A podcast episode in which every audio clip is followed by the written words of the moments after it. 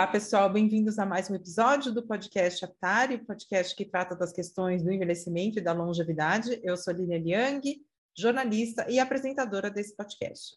Bom, antes da gente começar, queria convidar todos vocês a seguir a gente lá nas redes sociais, é Aptari 360. A gente está no Facebook, no Instagram, no YouTube, sempre com conteúdos novos é, e bem interessantes. E gostaria de convidar vocês também a fazer uma avaliação do nosso podcast na sua plataforma de streaming preferida. É, quando você faz uma avaliação, você ajuda outras pessoas a acharem o podcast também. E como agradecimento, se você fizer uma avaliação, eu te peço que você tire uma foto da sua avaliação e mande para a gente no direct, que daí a gente manda um adesivo que a gente está fazendo aqui na Aptari, é, como agradecimento pela, pelo seu esforço. Bom, nessa temporada a gente está falando sobre temas que geram muitas dúvidas nos nossos leitores barra seguidores, né? É, e por isso a gente intitulou essa temporada é, Tudo que você sempre quis saber, mas tinha medo de perguntar. É, no primeiro episódio, a gente falou sobre instituições de longa permanência para idosos, e nesse episódio a gente vai falar sobre cuidadores, que é um tema também que gera muitas dúvidas, é, tanto entre familiares quanto entre profissionais de saúde. Para falar sobre esse tema, a gente convidou para uma live é, a Elizabeth Vasconcelos. A Beth é psicóloga, pedagoga, ela é especialista em gerontologia e ela é cofundadora do grupo Apoio, que fornece capacitação para cuidadores de idosos. É, a conversa com a Beth foi feita numa live no Instagram que a gente vai disponibilizar aqui para vocês. É, espero que seja um conteúdo que ajude e esclareça as dúvidas dos nossos ouvintes. Então, gente, bem-vindos ao Insta da Aptari 360. É, a gente, esse mês, está com uma série de lives é, na linha Tudo que você sempre quis saber, mas tinha medo de perguntar. Semana passada a gente falou sobre instituições de longa permanência para idosos e essa semana a gente vai falar sobre cuidadores, que é um tema que está cada vez mais presente na vida das pessoas. Eu lembro que um, eu, eu, morei na África dois anos, em 2007, então já faz 15 anos. E eu trabalhava com AIDS. Então a gente, a gente falava muito de caregivers, que era o termo em inglês. E não tinha tradução para o português. A gente usava cuidador, mas assim, com um certo desconforto, porque não era um termo ainda consagrado. E hoje, cuidador já é um, termo que está no vocabulário de todo mundo, todo mundo conhece, todo mundo sabe de alguém que precisa, que usa, enfim. Oi, Luzia! Oi, Yara, Edu! O povo está entrando, muito legal. É, e aí, hoje a gente vai falar com a Beth Vasconcelos. O nome completo dela é Maria Elizabeth Bueno Vasconcelos. Ela é psicóloga, pedagoga, gerontóloga e cofundadora do Grupo Apoio, que, entre outras coisas, faz formação de cuidadores. Então, é, quando a gente começou a Aptari faz 10 anos esse ano, quando a gente começou, o já existia, então a Beth está aí, assim, quando, desde que a coisa do envelhecimento ainda era mato, a Beth já estava aí com cuidadores. Então, uma pessoa que tem muita experiência para, enfim, esclarecer as nossas dúvidas. É, então, a ideia de hoje é: eu vou fazer algumas perguntas para a Beth para a gente aquecer o papo. Mas a ideia é responder as perguntas de vocês. Então, assim, se você que está assistindo a gente tem dúvidas, se você conhece alguém que tem dúvidas, que quer saber, chama a pessoa para assistir, porque vai ser muito mais rico se todo mundo participar. Porque às vezes eu tenho perguntas aqui que não é a sua pergunta. E a sua pergunta pode ser pergunta de muitas outras pessoas. Então, mais legal quando todo mundo participa. Então, vocês vão escrevendo aqui, eu vou lendo. E já vou começar, então. Beth, muito obrigada por ter aceitado o nosso convite. Imagina, eu adorei. Eu já te conheço há tanto tempo. Eu nem acredito que nós duas estamos aqui de novo. É muito bom estar com você. Sempre é bom, sempre é muito bom. E é muito legal a gente ver como esse mercado está evoluindo, né, Beth? É, o envelhecimento agora está na pauta dos jornais, eu da... acho que a revista Aptari foi uma das primeiras a falar sobre o envelhecimento, lembra? Não tinha assim essa repercussão tão grande. E, e de repente, agora, em 2050, nós vamos ser o sexto país do mundo, o Brasil, a ter mais idoso? Cruzes. Pois é, por isso a gente precisa se, se preparar e essa, essa discussão dos cuidadores é importantíssima nesse contexto. Luísa, Michel, Edviges, muita gente entrando, muito legal. Lá, Lala Terramos. É, gente, vão entrando, vão mandando perguntas. Quanto mais gente participar, melhor. Bom, Beti, vou começar perguntando para você quando que é a hora de contratar um cuidador. Antes da gente conversar sobre a pessoa do cuidador, é quando é a hora da gente contratar um cuidador? O idoso tem que estar tá super fragilizado, o idoso tem que estar tá demenciado. É, qual que é a hora que a gente para e fala, agora é a hora de contratar alguém? Eu acho que vai depender, Lilian, de como a gente vai ser impactada por uma doença e como ela vai afetar esse paciente, né? Caso, se, caso o idoso ou a idosa fique acamado direto, aí eu acho que o familiar pode sim contratar um cuidador para ajudá-lo, porque nesse universo do cuidado, ele exige muito esforço familiar. E nem sempre a gente está preparada para dar conta de tantos cuidados. Você vê, você tem higiene bucal, você tem banho para dar, que é a higiene corporal, você tem alimentação para preparar, você tem distração, porque senão a pessoa fica o tempo todo parada na televisão, ou não tem uma distração para ativar os seus neurônios. E por fim, por que não? Proporcionar um bom sono. Se eu tiver atividade o dia inteiro, eu vou automaticamente ter um bom sono à noite, né? Mas veja, Lilian, eu estou com meus dois irmãos há dois anos e meio nos responsabilizando em dar lazer para o meu pai antes dele dormir, troca de fralda e, por último, rezar para que ele durma a noite toda. Se não, temos que ficar ao lado dele, acalmando para ele dormir, porque ele tem corpos de Levi. Não sei se todo mundo sabe, corpos de Levi, a pessoa fica com medo do anoitecer. E aí a pessoa fica muito inquieta. E no dia seguinte, se você não dorme, a gente fica um lixo, né, para trabalhar. Imagina isso acontecendo um dia, ok, não tem problema, você se recupera no outro. Só que quando você vai, daqui a dois dias de novo, ter o seu plantão, você não volta a dormir direito de novo. Isso vai acumulando e trazendo um estresse para o corpo incrível. Eu li no Estadão, no dia 29 de junho, que o estresse pode acelerar o envelhecimento no sistema imunológico. Então, a gente tem que ter cuidado, mesmo que o paciente seja seu adorável pai. Você acha que as pessoas têm que refletir se elas estão passando do seu limite. E se tiverem, é melhor, não tem problema nenhum, culpa nenhuma em a gente dizer eu não aguento mais, fiz o melhor de mim.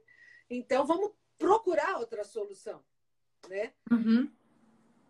Eu acho que as coisas se resolvem assim. Então eu, eu acredito isso, que a gente deva contratar quando a pessoa está assim mais na cama mesmo. Um cuidador. É, você acha que então se a pessoa ainda tá tem uma independência, uma autonomia, o cuidador não é necessário?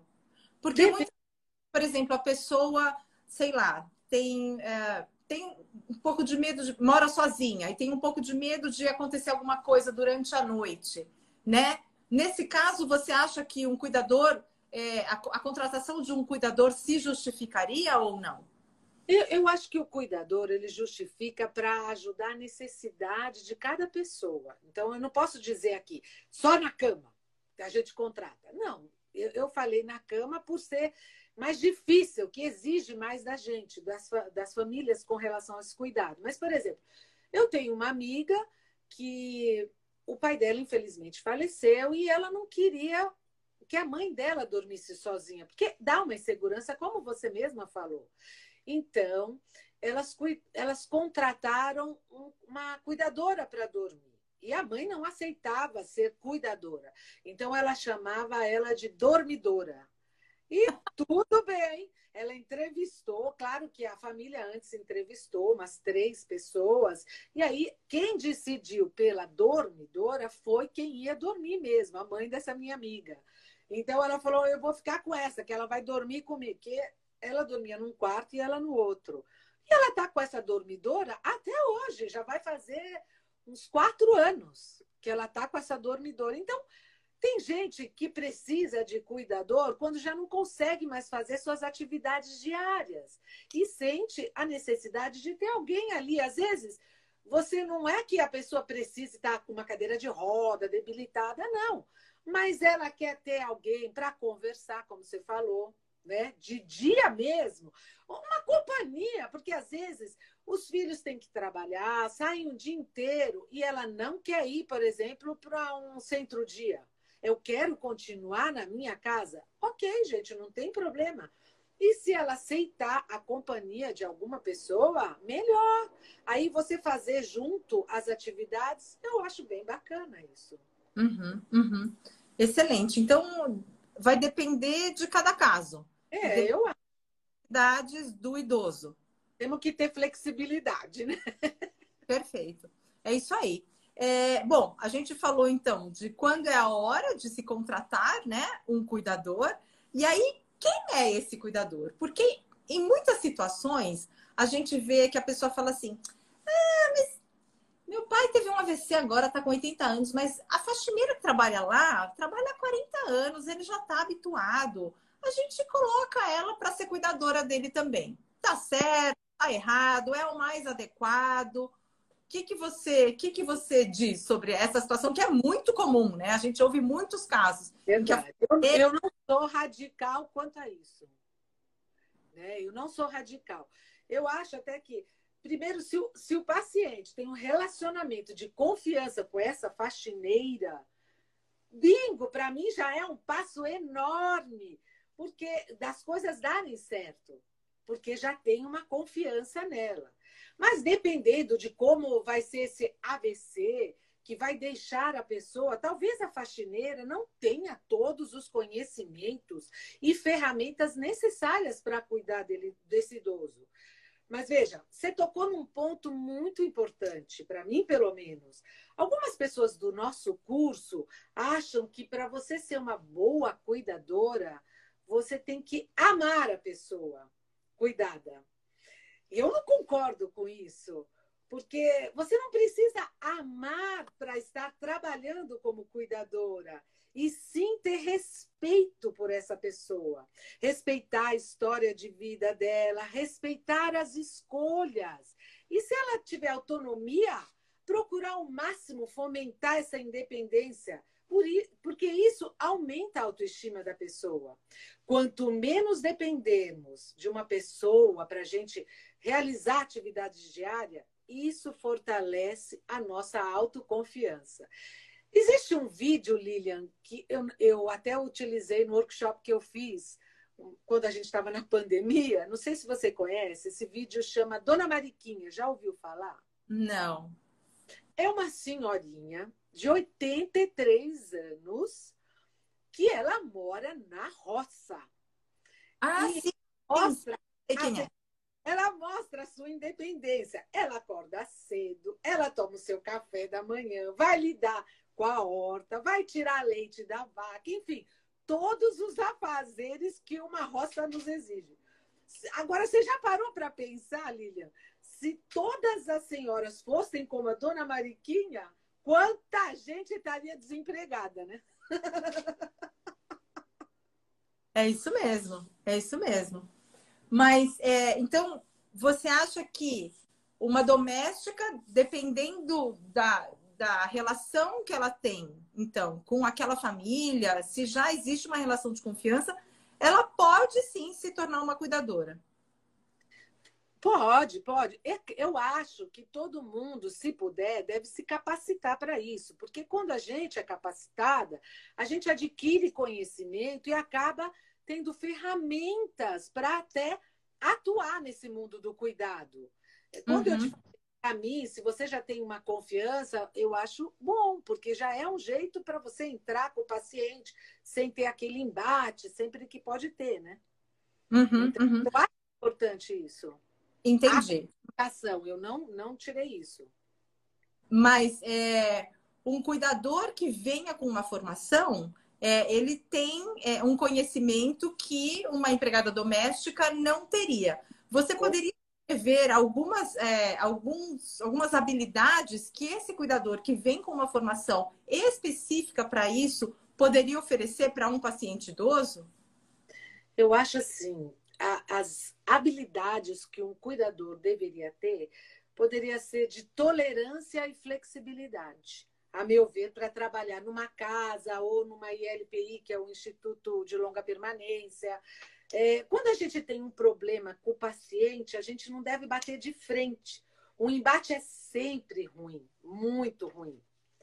E, então, eu acho que a gente tem que aprender, lá no curso, na Câmara, que a gente dá uma vez por mês, é, a gente tem que aprender a, a sair das situações difíceis. A Cláudia, a enfermeira, ela, quando aborda a doença de Alzheimer, ela dá um exemplo, porque a maior queixa das pessoas que têm Alzheimer é: eu não quero tomar banho.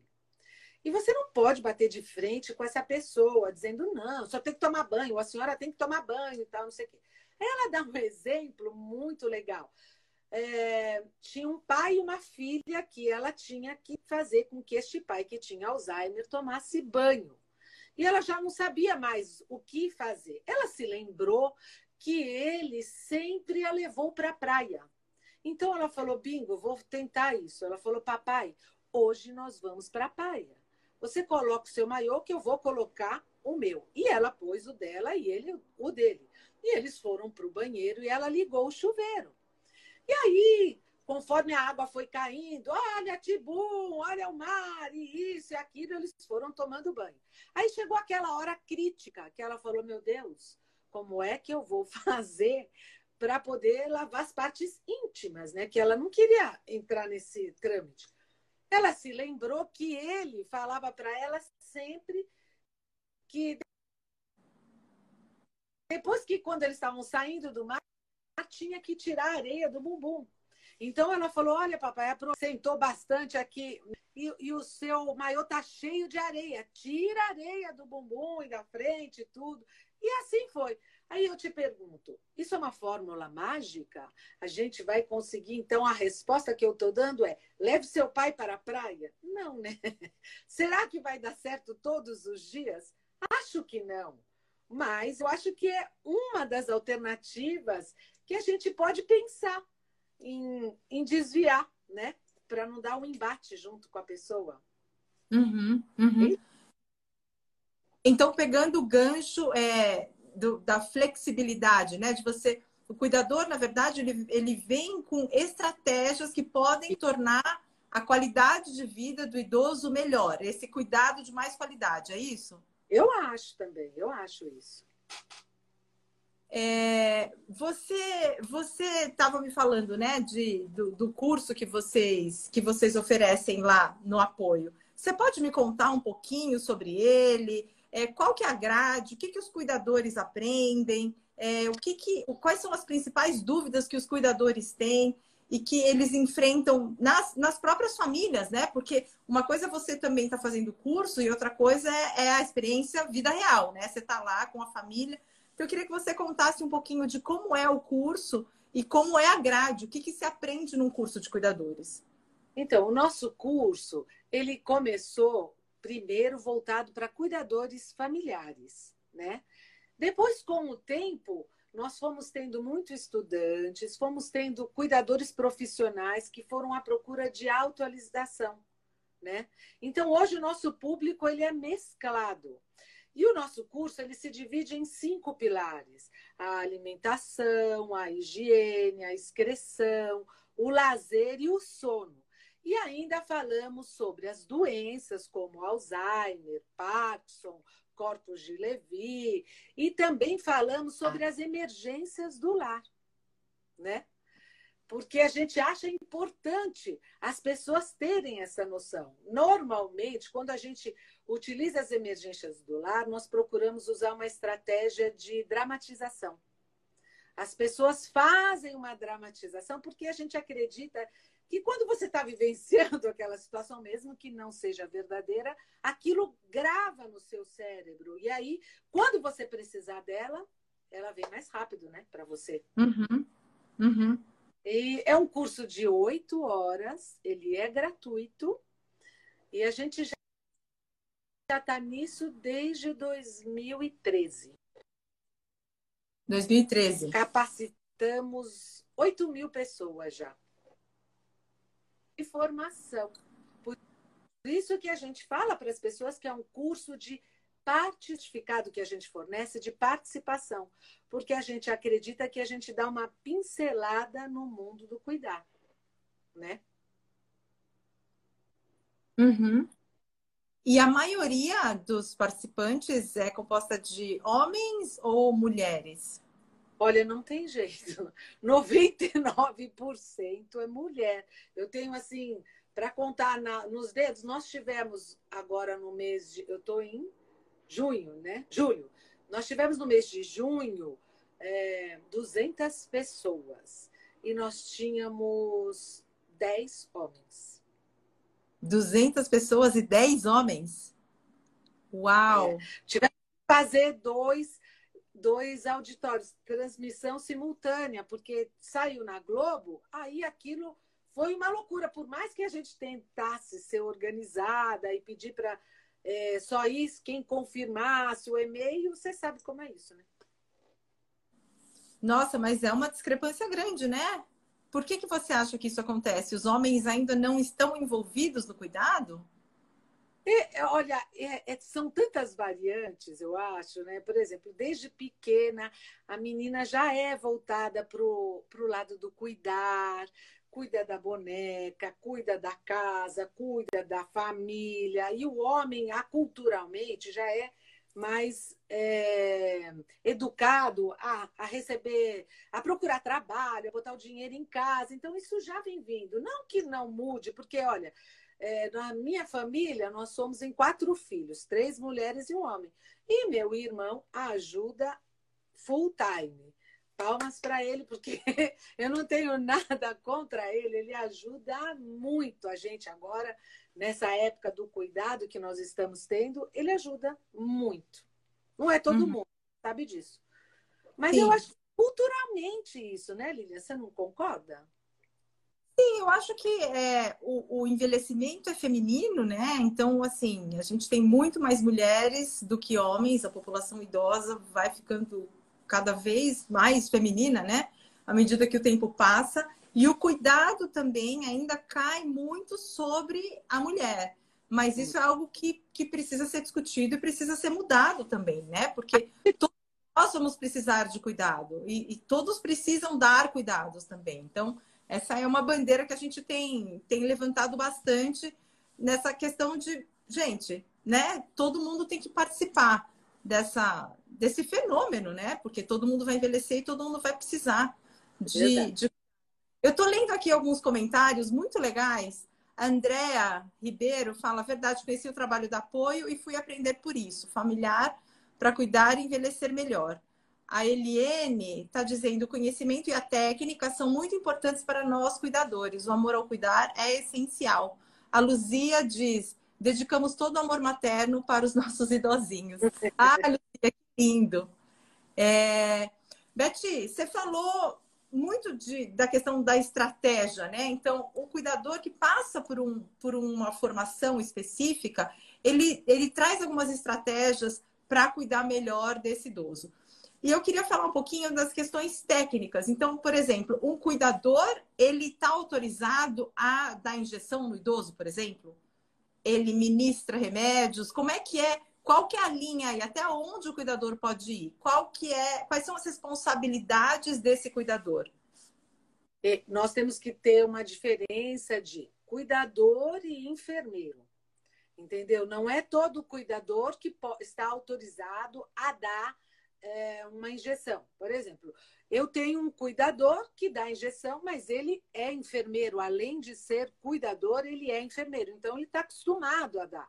E, por exemplo, tem pacientes que usam. Ah, como é que é o nome daquele negócio que a Cláudia fala, meu Deus? Que, que você prende na perna. É, eu esqueci o nome. E é, e, IPEM, IPEM, é isso?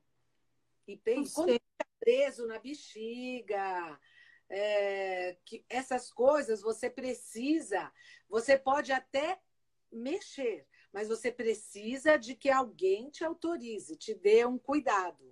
Mexer com a insulina, essas coisas. Né? Uhum. Então, uhum. a gente necessita primeiro que o enfermeiro te ensine. Não é tudo que o cuidador pode fazer, não. Ah, olha lá, a Cláudia está escrevendo. É sonda vesical que eu Muito obrigada, muito obrigada. Eu me lembrava do desenho.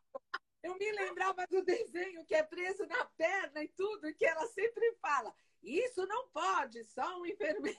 É a sonda vesical, ela falou. Então, então, existem atribuições que são só do enfermeiro. O cuidador não pode fazer. Um cuidador que não tenha formação em enfermagem não pode fazer esse tipo de procedimento. Mas ministrar remédio, um cuidador pode. Né? Entendi. Né? Porque ele sabe ler, né, meu Deus do céu? A pessoa tem que Sim. saber para poder separar tudo direitinho e dar na hora certa, essas coisas. Uhum. Aqui, só fazendo um comentário aqui, Mel Oliver inter, é, enfrenta o descaso, falando só um pouco da questão do cuidado ser uma questão muito feminina, né? Enfrenta o descaso de alguns irmãos com nossa mãe e isso entristece muito. Infelizmente, há ainda a cultura de que os cuidados devem ser predominantemente tarefa feminina. É isso mesmo. A gente, infelizmente, ainda é, vive nesses tempos, né? Mas eu é. acredito que, que é, o fato da gente estar tá discutindo isso aqui já é um bom sinal. Né? A e gente... não é todo mundo assim, né? Eu tenho na família um primo de 33 anos que cuida da mãe. É ele que cuida. Dá uhum. banho. Infelizmente pegou Covid. Ela é a irmã gêmea da minha mãe. Ela pegou Covid, tudo, ele cuidou dela e ele continua cuidando. Então, né, uhum. né? É um homem. É isso aí, mas ainda é minoria, né, Beth? Essa minoria. aqui é a questão. Minoria. Beth, deixa eu te fazer uma outra pergunta aqui. Pessoal, eu tô aqui monopolizando as perguntas, mas por favor, mandem comentários, mandem perguntas se vocês tiverem, porque quanto mais gente participar daqui, melhor. Eu né? daqui, Lilian, não consigo ler tudo. Tá? Parabéns ao grupo. Tá, Apoio. eu vou, lendo, eu vou lendo para vocês. Aqui, Eliane está falando parabéns ao Grupo Apoio. Tenho aprendido muito com esse grupo, está sendo muito importante para mim. É, Beth, uma outra pergunta. Já está regulamentada a profissão de cuidador? Olha, ainda não. Ela está em Brasília para ser transformada em lei. A atividade de cuidador de idoso formal foi classificada pelo Ministério de Trabalho de Emprego como ocupação. O código é 5162-10.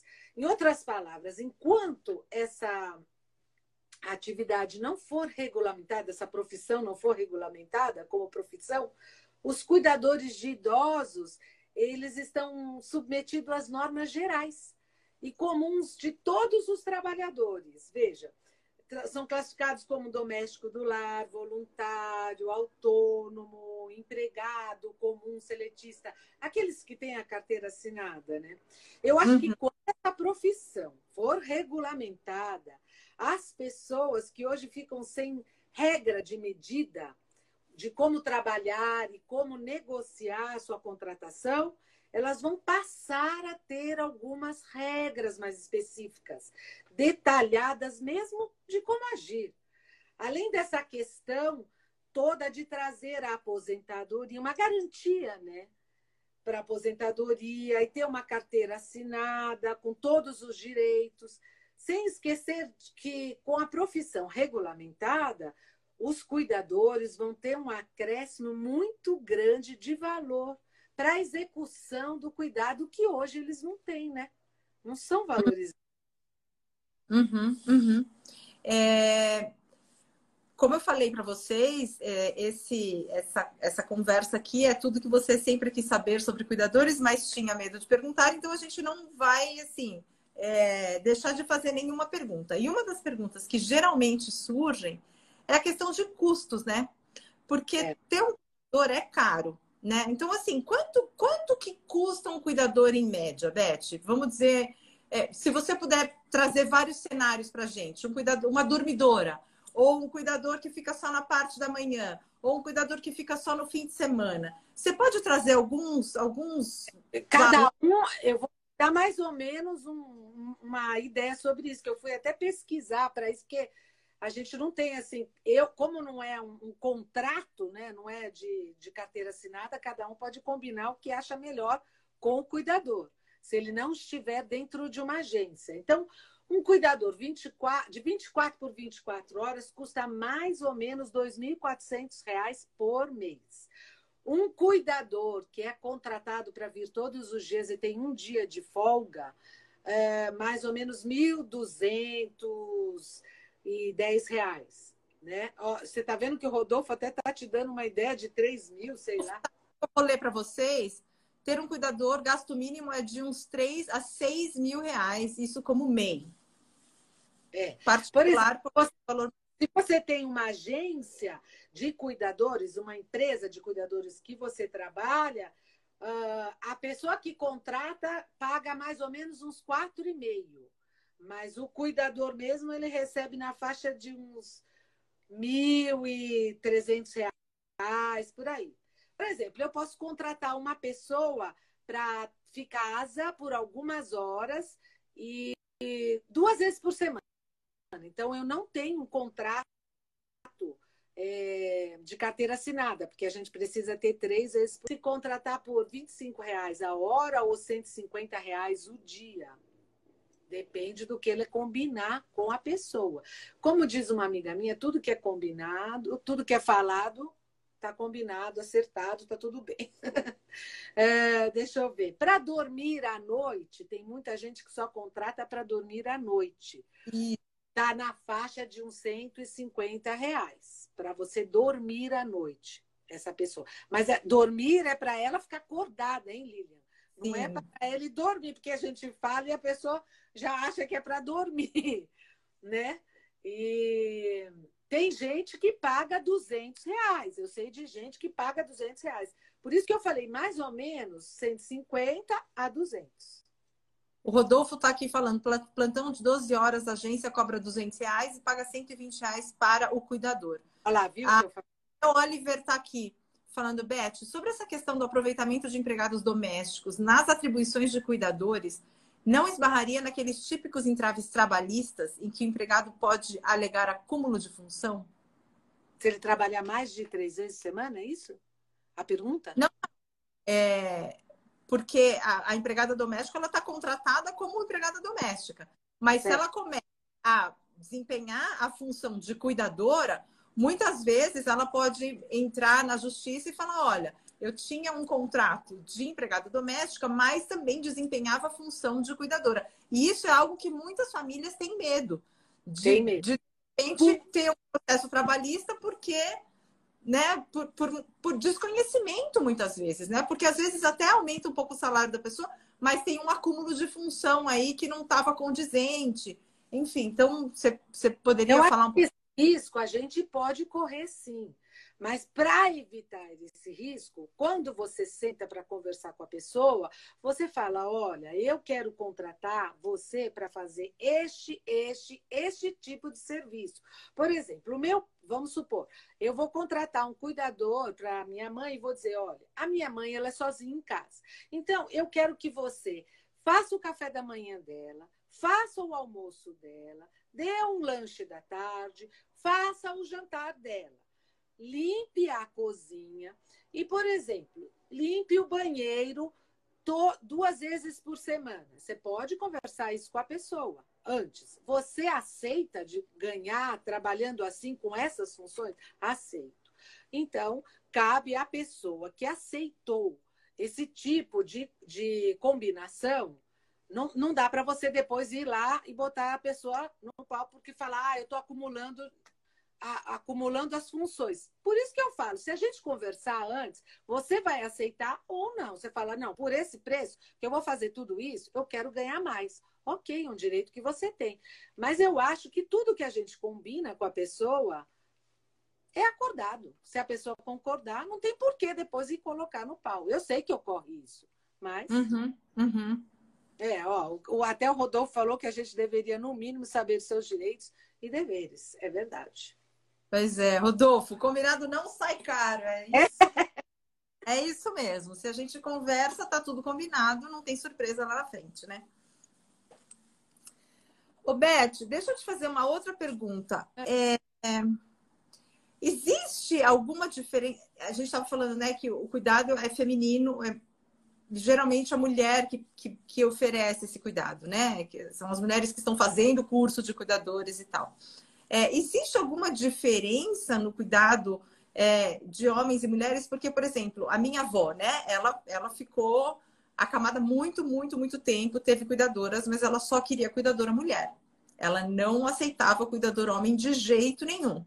É, existe isso? Existem famílias que preferem cuidadores homens, cuidadoras mulheres, e também tem a questão da, de ter a força física também, porque muitas vezes precisa enfim, mudar o idoso de posição, e às vezes se é uma mulher um pouco menorzinha, é, mais magrinha, não tem força para levantar o idoso. Então, isso também conta na hora da contratação de um cuidador? Eu acho, porque a primeira coisa que a gente deve, quando a gente levar em conta, né, quando vai contratar alguém, é ver o gosto da pessoa que vai ser com quem ela vai conviver. No caso, você tinha sua avó que queria uma mulher. E no meu caso, meu pai não aceita mulher. Ele quer homem. Então, se alguém vai mexer com ele nas partes íntimas, ele reclama. Então, sempre que estivemos em hospital, a gente se deparava com esse problema, porque nem sempre temos enfermeiros, né? Porque às vezes eles estão ocupados, então vai enfermeira ajudar e ele não aceitava. Uhum, é, uhum. é, uma coisa que pode acontecer. Então, eu acho que a primeira, o primeiro cuidado que a gente tem que ter é saber a vontade da pessoa. Se eu quero ser tratada, se eu quero ser, ter uma cuidadora, mulher, vocês vão contratar uma cuidadora mulher para mim. Não me vem com um homem se eu não quero, eu não me sinto bem com eles. Eu acho que a uhum. gente tem que respeitar a escolha dessa pessoa, né? Isso sim é respeito para mim, né? É, eu, eu acho que isso é uma coisa que é, que é muito importante, importante da gente ressaltar aqui, né? Porque muitas vezes, você até estava falando, né? Que é, muitas vezes os cuidadores eles são uh, contratados porque, enfim, o idoso está acamado, a família não está mais dando conta, mas o fato da pessoa estar acamada e às vezes não ter tanta independência não quer dizer que a vontade dela não deva ser respeitada, né? Então a gente sempre precisa ouvir o idoso, que é quem vai ser cuidado né? E respeitar a idade desse idoso. A gente acha que isso já está mais do que batido, que as pessoas já, já, já estão entendendo isso, que não existe mais isso. Por que, que você fica repetindo isso numa live? Eu vivenciei isso agora há duas semanas atrás, mais ou menos, dentro de um hospital que não interessa o nome, mas a pessoa na recepção falava, meu pai ao lado e eu aqui. Ela falava comigo: ele tem o que de doença? Eu falei, a senhora pergunta para ele, que ele está aqui ao lado, ele sabe responder. Ah, sim, desculpe. Ah, o senhor tem o que de doença? Ah, tá, tá, tá. Ah, é, ela to ele toma quantos remédios? Eu falei, moça, eu sou a filha, mas ele tem boca, ele tá ótimo. A senhora pergunta para ele que ele responde.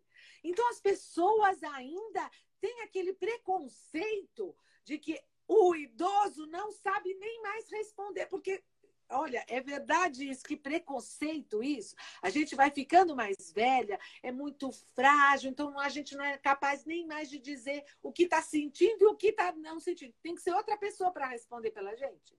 Isso é o fim da picada, eu acho um horror. Mas acontece isso, viu? Sim, sim, acontece muito ainda.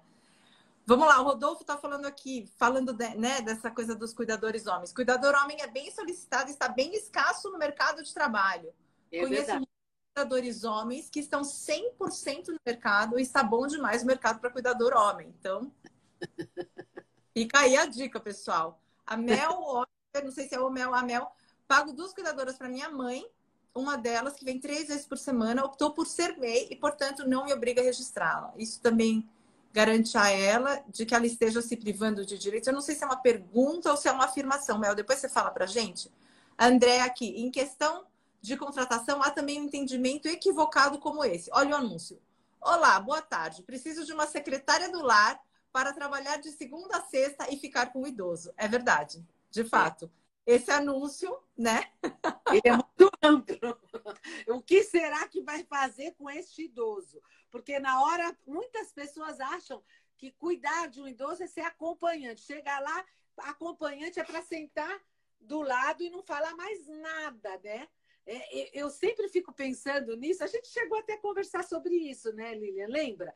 De, de como é importante você, quando assume esse papel de cuidador de idoso, que você tem que ter uma responsabilidade. O que é essa responsabilidade? É você não achar que, como você é cuidador, eu posso sentar do lado do idoso e eu, eu, eu não estou ali com ele, porque só está o meu corpo. Muitas vezes o idoso fica 99% mexendo no celular. Ele não dá atenção à pessoa que está ao lado. Em vez de usar essa tecnologia a favor dele, que você pode pegar o celular, mostrar bichos para eles, mostrar um, um, show de música que ele goste. Não, não quero ver isso. Ah, então vamos fazer um jogo, vamos fazer uma forca. Usar a tecnologia a favor para dar um interesse para essa pessoa não, fica vendo Facebook, Instagram, que isso são mais importantes para eles, né? Então, essa responsabilidade é muito importante, pelo menos para mim, meu Deus do céu. Uhum, uhum. É...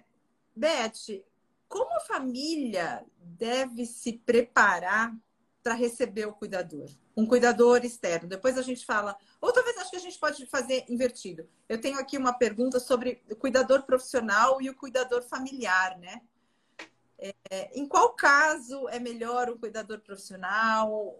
Em qual caso é melhor um cuidador familiar? Como é que, como é que a gente faz essa diferenciação? O cuidador familiar teria que também ter algum tipo de formação? Você acha que ajudaria a proporcionar um cuidado melhor ao idoso? Queria que você comentasse um pouquinho sobre isso.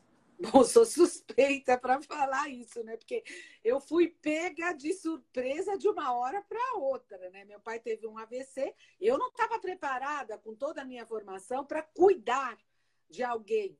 E de repente a gente teve que cuidar. Então, nós, famílias, estamos cuidando e a gente contratou um cuidador para ajudar, porque é muita coisa, é muita coisa para um familiar sozinho dar conta. Depois vem as consequências. Se a gente acha que a gente é super mulher e que a gente aguenta fazer tudo sozinha, uma hora a, o corpo vai, vai falar: socorro, você está errada. Ou a sua cabeça. A gente acaba pegando uma doença. Ué, o que, que vai fazer? Né? Porque o estresse é muito grande. Esse mundo do cuidar não é fácil. E, por exemplo, pegar um cuidador profissional é muito bom também, se a pessoa tem condição. Né? Às vezes a gente não tem condição financeira para contratar uma pessoa. Então, a gente procura se munir de conhecimento, como como o nosso curso deve ter vários cursos gratuitos para você saber como fazer na hora que você precisa dar um cuidado para essa pessoa. Né? E usar a criatividade, sabia, Lilian? Eu acho que quando você está cuidando de uma pessoa, a gente não deve é, menosprezar a inteligência dessa pessoa. Porque muitas vezes você fala assim: eu não vou dar essa atividade para essa pessoa porque ela nem mais vai se interessar. Você tem que experimentar. Se ela realmente não se interessar, ok, vamos partir para outra coisa, realmente isso aqui não deu. Mas a gente não pode já tomar de antemão, de achar que a pessoa, não, sabe que ela é idosa? E ela não gosta disso. Ela nem vai se interessar por isso. Aí você perde a chance de oferecer para essa pessoa. Né? Uhum, né? Uma uhum. atividade que dê um interesse. É... Aqui a Luzia falou, nos dão suporte de criatividades para amenizar momentos difíceis com nossos clientes. E aí ela segue. Ser cuidadora é fazer uma viagem no escuro. Vivenciar medicina nenhuma tem noção lógica da, coi da coisa. Eu, Eu concordo com ela, porque são tantas coisas que a gente vai descobrindo ao longo do processo e é cada vez uma coisa diferente. Eu, eu, ela tem toda a razão. É no escuro, mas a gente procura se capacitar para pelo menos acendendo as luzes aos poucos. Eu acho isso.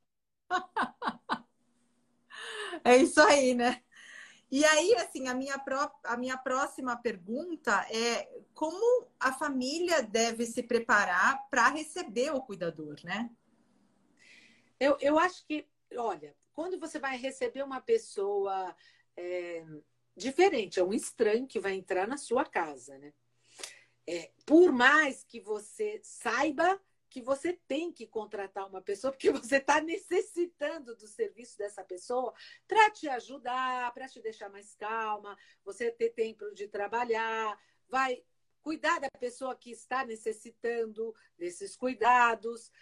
A gente tem um pouco de receio, né? Porque você não sabe como é que ela vai entrar. Quem é essa pessoa que vai entrar na minha casa? Será que eu vou me adaptar a ela? Então, eu acho que quando a gente entra na casa de uma pessoa, a gente não tem intimidade com essa pessoa, é, o cuidador. Fica difícil oferecer até um, uma atividade para ela, do que ela precisa ou não. Então, eu, se eu fosse um cuidador, que eu estivesse entrando na casa de uma pessoa, eu iria com muita calma, eu iria sentir a família, explicar as atividades que eu poderia oferecer, mas não, eu não vou oferecer tudo de uma vez, porque não é o que eu tive com uma pessoa de sucesso que eu vá ter com essa. Eu sempre chamo atenção no curso para a gente ter o maior cuidado em não, não automatizar. Sabe o que quer dizer isso, né? Automatizar o cuidado? De eu achar que porque essa pessoa gostava de dominó, eu vou dar dominó para você, você vai gostar de dominó. Não sei, né? Então a gente tem que sentir e vai dando aos pouquinhos. Eu acho que é, a gente vê a casa como um todo e aos poucos a gente vai conseguindo saber as diferenças que existem na dessa pessoa e vai entrando nesse mundo devagar, porque eu acho que não dá para entrar assim bum, ó, eu sou ótimo, eu sou o cuidador, eu sei fazer isso, eu sei fazer aquilo, eu não sei o quê. A família tem que estar aberta para receber e a gente, como cuidador, também tem que estar aberto para ouvir o que a família tem para nos dizer. Aí eu volto, caio naquele, naquela fala da escuta ativa, né? Que a gente tem que ter uma escuta ativa. O que, que é isso? Quando a gente entra numa casa, a gente tem que estar de corpo e alma juntos para a gente saber o que é que a família vai esperar de mim e o que eu posso dar para esta família. Se é que você consegue me entender, se eu consigo oferecer para ela uns cuidados com a pessoa da família que eu vou tomar conta. A gente tem que acrescentar pequenos momentos alegres, porque a vida é feita disso, né, Lilian? Pequenos momentos. Eu acho, é, é fácil ter escuta ativa? Deixar os problemas de lado? Eu não acho. Eu, eu não acho, pelo contrário, mas quando a gente se propõe, como cuidador, a ser o extensor desta pessoa, a gente tem que ser o detetive, aquele detetive o maior tempo possível das escolhas desse idoso, para a gente atender essa pessoa com a maior qualidade de, de vida, né? Para dar para eles. Ou seja, se você é um cuidador e vai entrar numa casa, entra com seu corpo e com a sua alma, de coração aberto. Porque não é uma profissão igual a um arquiteto que vai montar uma casa para você. É diferente. Né? Uhum, uhum. É bem diferente. Então, se eu acho que a chance das pessoas já se entenderem, se você vai para ouvir as necessidades e propõe também falar a sua o, o que você sabe fazer e se se adequar, contrata, né? Você não vai contratar o primeiro cuidador, você tem que o seu coração tem que bater com dele, né, para poder e o principal é o cuida, é o idoso ou a idosa que tem que gostar dessa pessoa, falar é, eu gosto daquele, esse não. A gente não tem empatia por todo mundo, né? De uma hum. hora para uhum, uhum. se cria a relação vai se formando, eu acho. Uhum. É, a Eliane Rothschild falou: aprendi muito com os profissionais do home care, cuidadores Legal. que nos atendiam. A Luzia diz: a família tem que estabelecer uma boa comunicação com regras e necessidades claras. Essa é, é a minha maior dificuldade. É que eu acho que, é, eu dando pitaco aqui também, não, não sou especialista em cuidadores, acho que talvez a Beth pode, pode até comentar mais isso, né?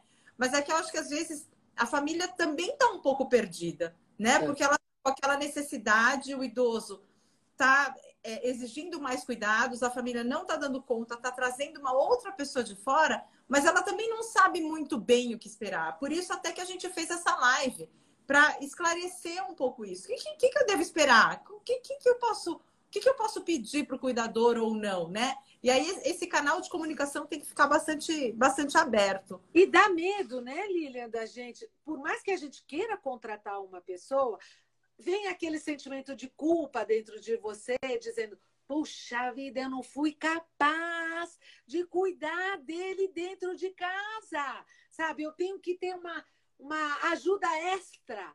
Dá um pouco de frustração isso. É normal, eu acho. Mas se, se a gente está com o coração aberto, tanto eles como nós, eu acho que já facilita a, a escuta, nossa, enorme. Enorme, uhum. enorme. Porque eu acho que quando a gente está nesse mundo, a gente tem que ter muita humildade. Eu acho que a gente aprende isso. A gente tem que ter humildade e aceitação. A paciência vem junto, porque para a gente trabalhar dentro de nós, quando a gente está com alguma dificuldade, que a gente vê que essa pessoa tem uma dificuldade, automaticamente você acaba dentro de si desenvolvendo essas habilidades de paciência e resiliência para poder até ouvir o problema dessa pessoa, né? E não uhum. atropelar essa pessoa.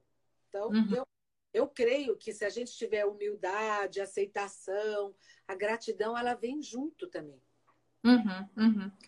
Mel Oliver diz: o processo seletivo é desgastante muitas vezes, porque há muitas pessoas não qualificadas. Difícil verdade. tratar um bom profissional. Verdade. É verdade. É, quando a gente contrata de uma agência, vem várias pessoas. E tem cuidador que nem sabe o que é que está fazendo ali. Sabe? Uma vez eu entrevistei um cuidador e ele falou assim: a senhora acha que eu tenho jeito para ser cuidador? A senhora acha? Essa é a minha profissão? Eu falei, meu filho, é uma resposta que eu não posso lhe dar. Quem tem que dar essa resposta é, é você. Uhum. Mas eles se assustam, né? Com uma pergunta uhum. dessa, filha. É o despreparo, como foi falado. Pois é. Cris Finotti faz uma pergunta. O cuidador que fez curso recente está tendo muita dificuldade, pois a pessoa é totalmente dependente desde os 20 e poucos anos. Ele determina tudo, os procedimentos são rígidos e inflexíveis. Qual a orientação? Bom, ela quer uma orientação de, de lazer para essa pessoa ou de cuidados com essa pessoa? Não, eu acho que é, é em relação. Cris, você pode falar um pouquinho mais, explicar um pouquinho mais qual que é, qual que é a situação aqui? Porque a pergunta que ela falou foi assim de procedimentos rígidos, né? É, o que eu entendi é como, como tornar essa relação um pouco é. mais flexível. É, é. Foi o que eu entendi. Mas me confirma aqui, Cris, se é isso mesmo. Orientação de cuidados? Eu tenho uma, uma ideia. Você lembra daquele filme? Eu, agora não vou me lembrar o nome, mas que tinha um moço que era totalmente dependente, que eles estavam contratando as pessoas para ajudar esse esse moço que estava numa cadeira de roda, você lembra dele, Lilian?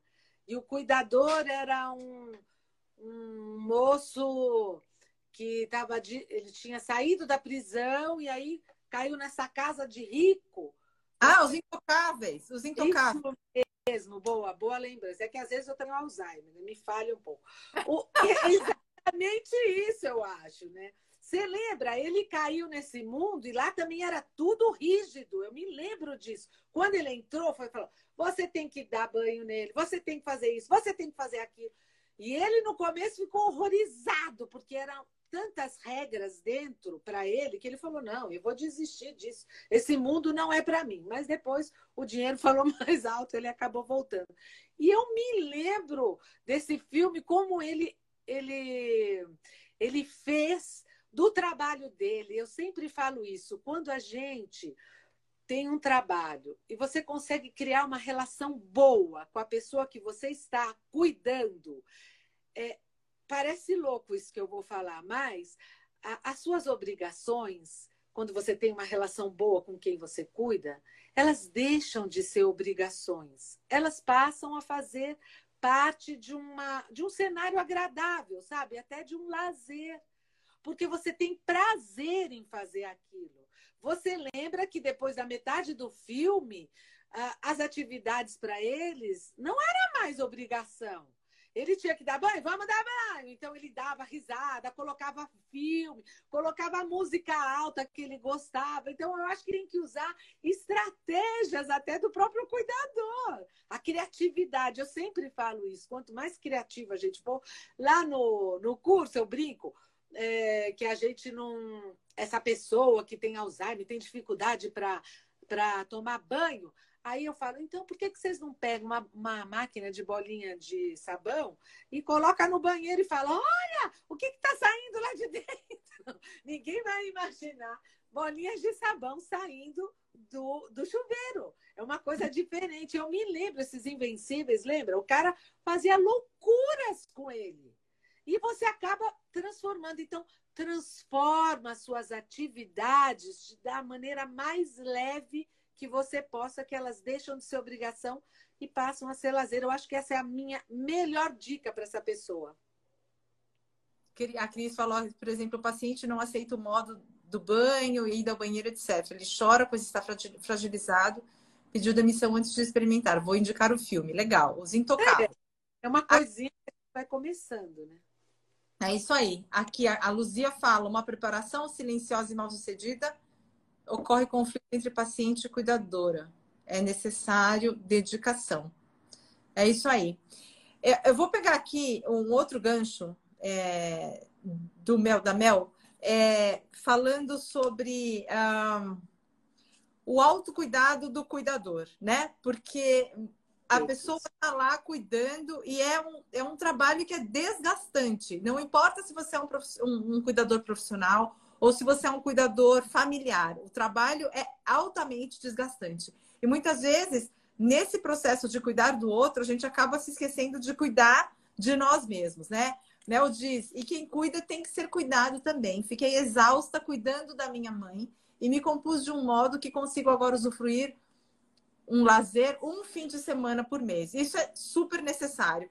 Então, eh, Beth, eu queria que você falasse um pouquinho sobre a questão do autocuidado do cuidador. Como é que o cuidador consegue é, manter a sua saúde em dia, tanto a saúde física quanto a saúde mental? Que dicas que você tem para dar? Bom, é, eu acho a primeira dica que eu dou é você fazer exercício físico. Porque para mim é muito importante. Eu, quando eu estou nesse mundo do cuidado, eu primeiro faço uma atividade física de manhã, porque ajuda até os neurônios, sabe? Você consegue enxergar as coisas com mais é, calma, você fica menos estressada. Tem gente que prefere fazer relaxamento. Ok, faz yoga, é, lê, bom li lê um livro, tem um passatempo. Eu acho que essas coisas tem que ter sim. Quando você começa a partilhar o tempo com uma pessoa que você está cuidando, ele deixa de ser seu tempo. Ele passa a ser nosso. Você vai partilhar o seu tempo de cuidado com todas as limitações que vierem, né?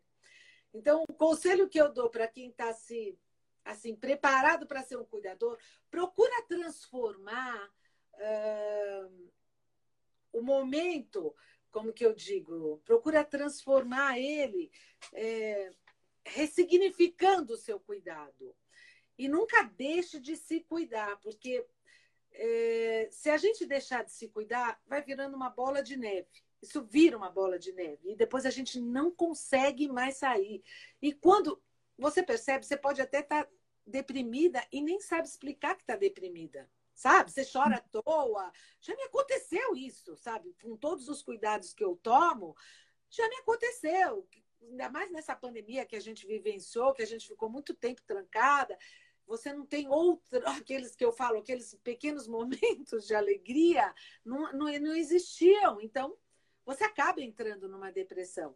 Cuide-se primeiro, é, a gente tem que estar sempre bem arrumada, penteado o cabelo, passar uma maquiagem. Como é bom você se olhar no espelho. Eu não deixo, olha, o que a pandemia para mim serviu foi aprender a ter cuidados com a minha pele do rosto que eu não tinha. Eu sempre odiei isso. Mas agora, todos os dias, tanto de manhã como à noite, eu aprendi a limpar a pele e passar um creme, um hidratante, um protetor solar. Sempre faço isso. Isso eu, eu ganhei com a pandemia.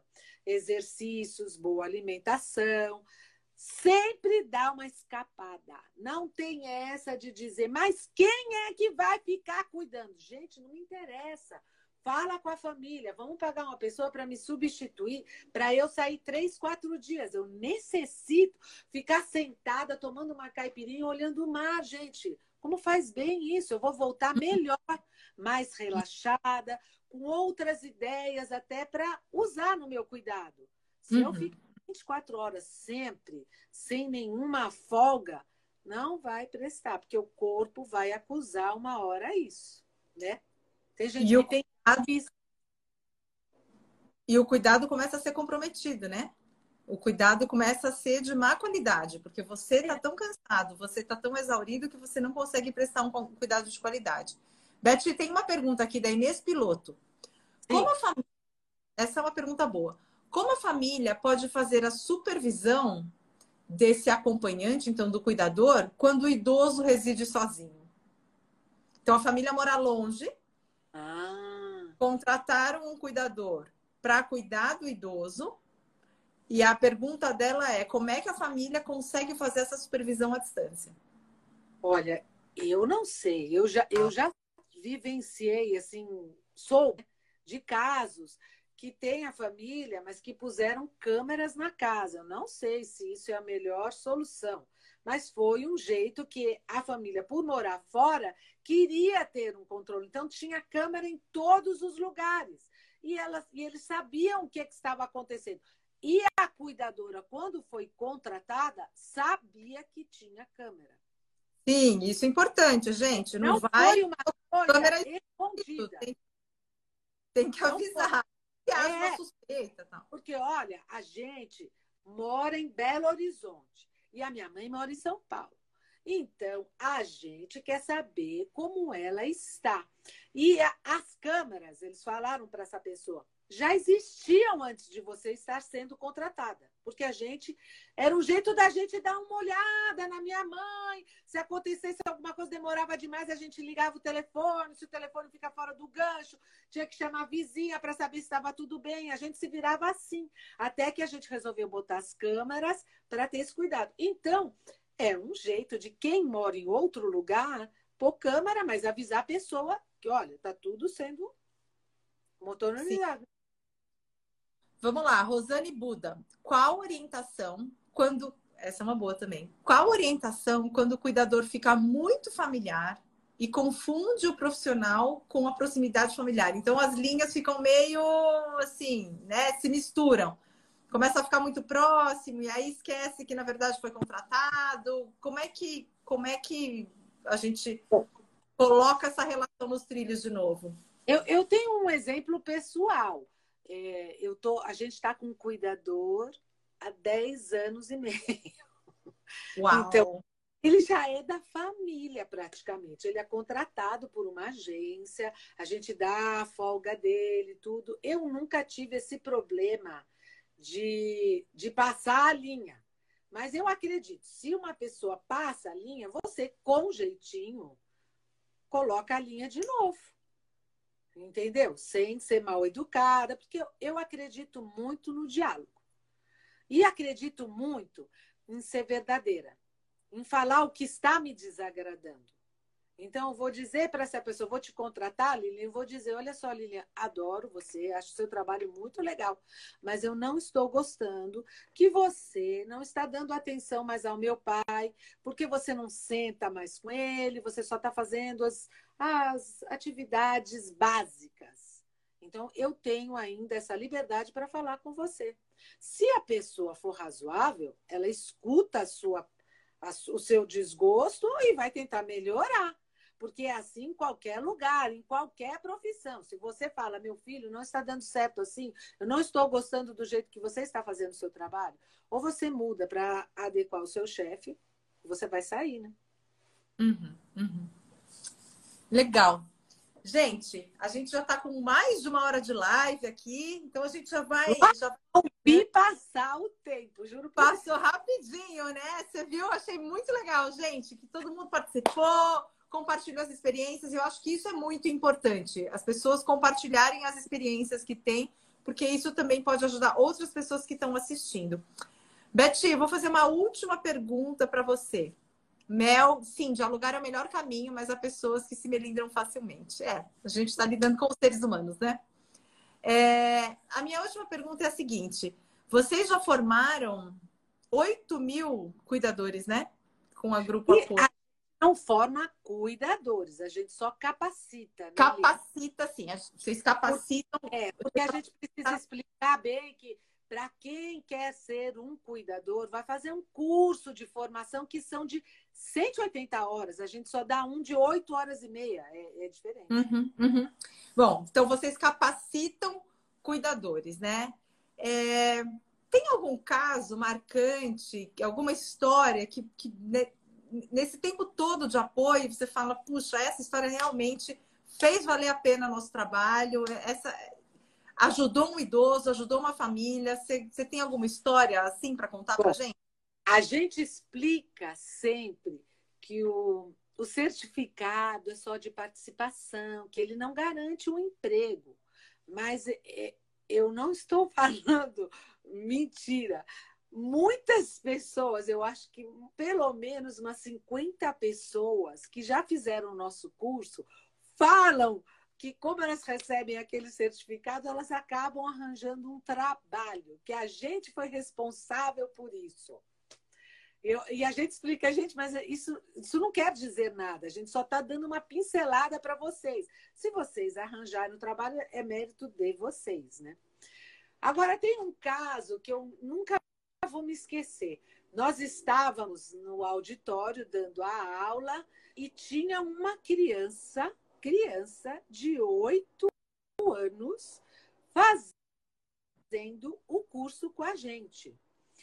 E aí, dando a aula, e ele levantava a mão e fazia perguntas pertinentes ao cuidado. Aí é, é, a gente descobriu que essa pessoa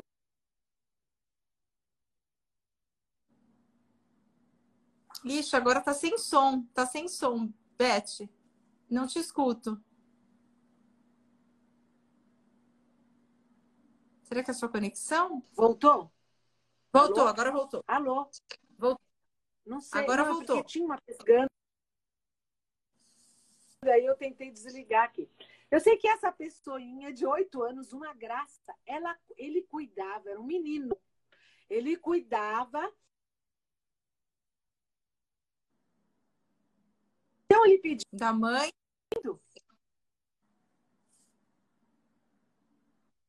Ele Agora pediu para a mãe inscrever, inscrever ele no curso de conhecimentos, porque ele cuidava da tia e da irmã dela. Mais tarde ele teria que cuidar da mãe. Nossa, aquilo foi um espetáculo, um espetáculo. Foi, eu acho que foi a, para mim, foi a, a experiência mais marcante que a gente teve dentro desse de história, né? De desenvolvimento bacana, né? Que teve no curso.